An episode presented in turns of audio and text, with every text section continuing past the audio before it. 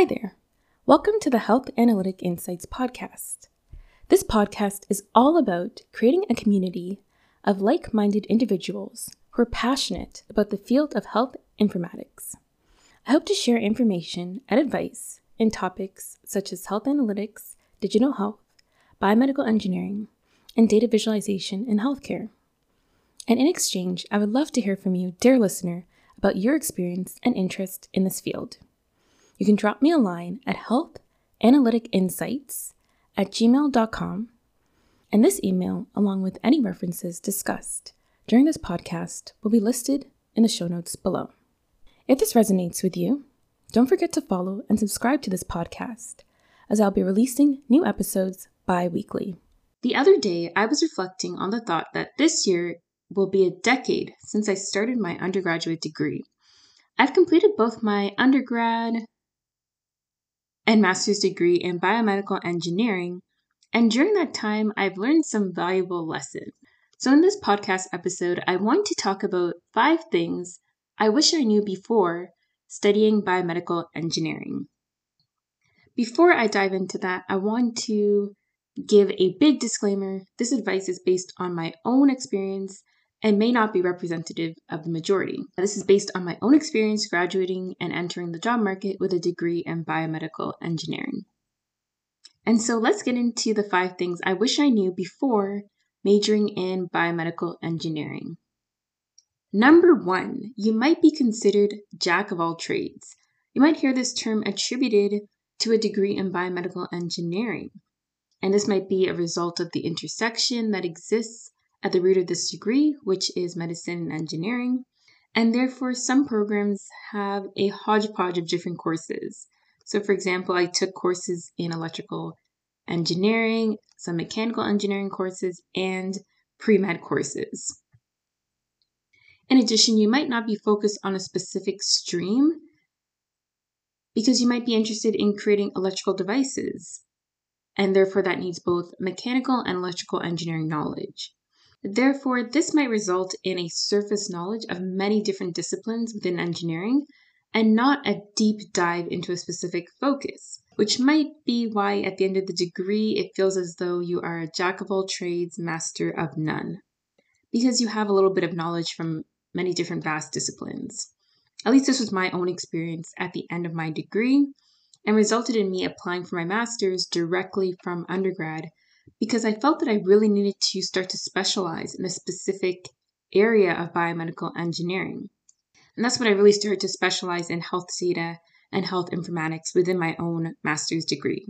The second thing I wish I knew before entering the job market is you need to sell your skills to get a job.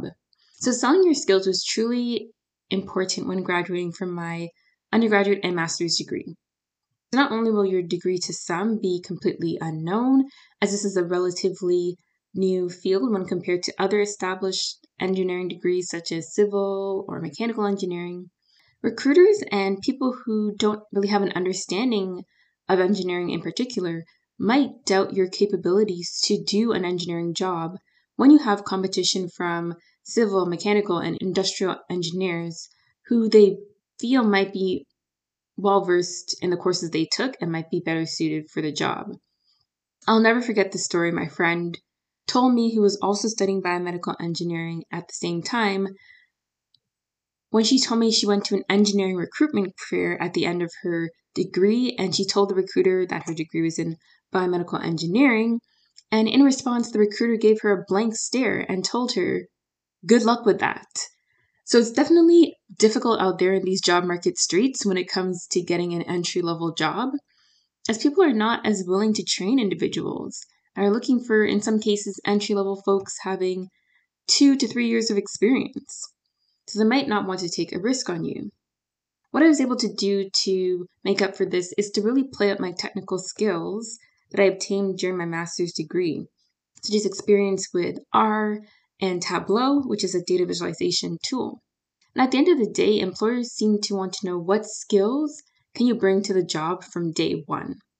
So really be thinking about that as you're going through your degree. What are some skills that I can obtain and I can showcase to employers? The third thing I wish I knew before starting my degree in biomedical engineering was it can be difficult to find an internship during your degree. Now, this is, of course, very highly dependent on your location.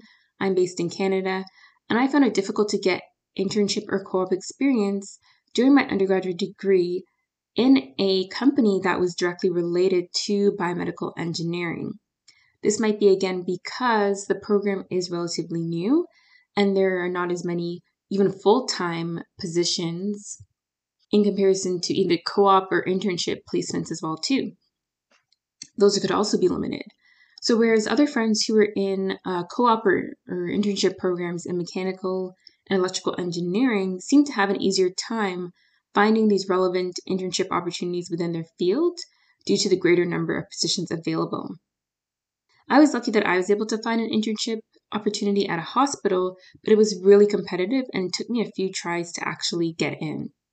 So given the fact that, you know, it's really hard to even obtain these entry level roles, having any type of experience is really a leg up.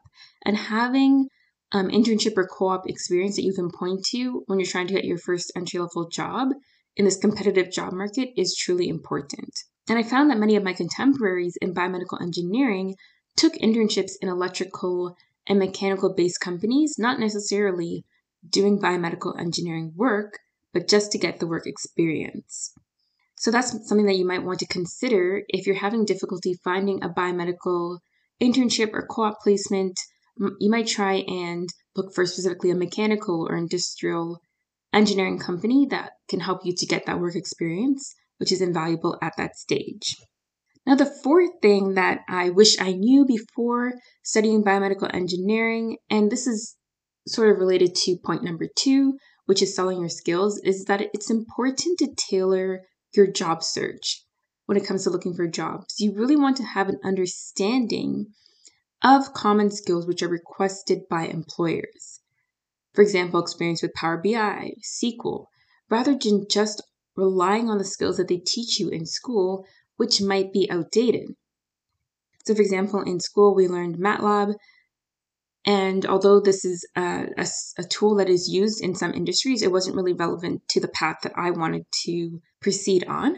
So, one thing I wish I knew was how important it is to learn technical skills in addition to the theoretical knowledge you're exposed to in university.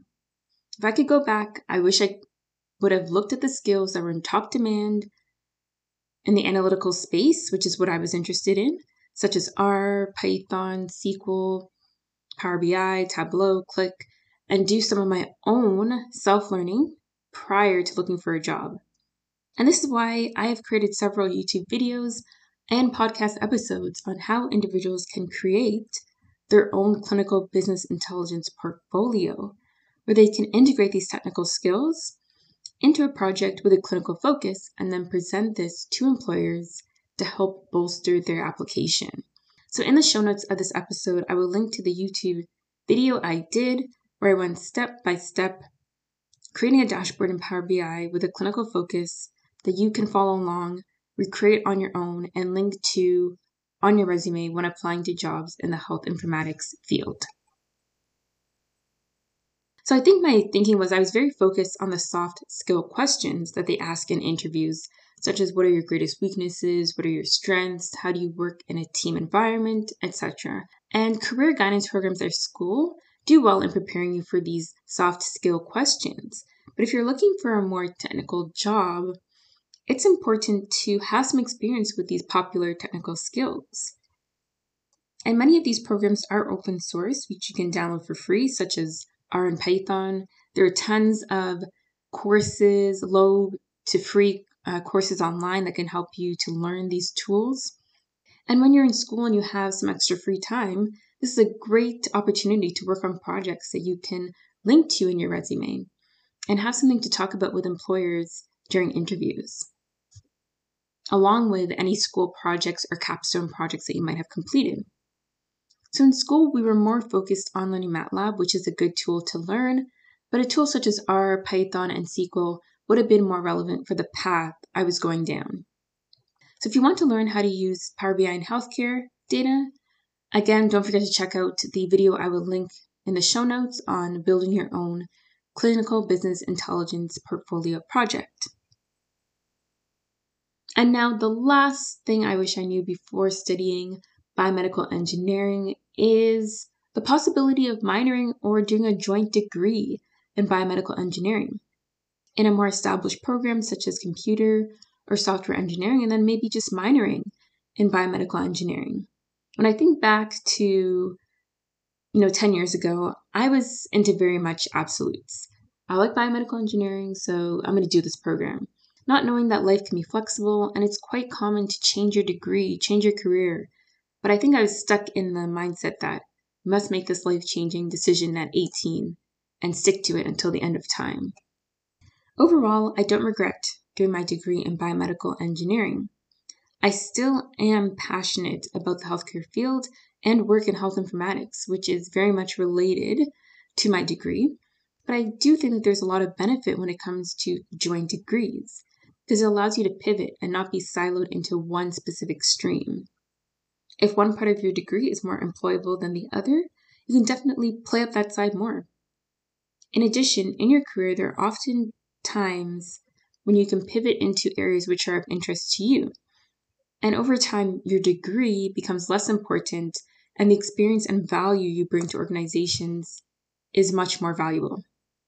Therefore, if I could go back, I would probably do a joint degree in electrical and biomedical, or electric, or mechanical and biomedical, or most likely computer science and biomedical. The possibilities are endless. So I hope these tips can be helpful to you when considering if a degree in biomedical engineering is right for you. As I said before, I don't regret doing this degree, but there are some nuances that I had no idea about until I actually went through with the program, and things I wish I knew before studying biomedical engineering. Thank you for listening to the Health Analytic Insights podcast. I'd love to hear from you about topics I should cover in future episodes. Please consider subscribing and leaving a review. Have a wonderful day.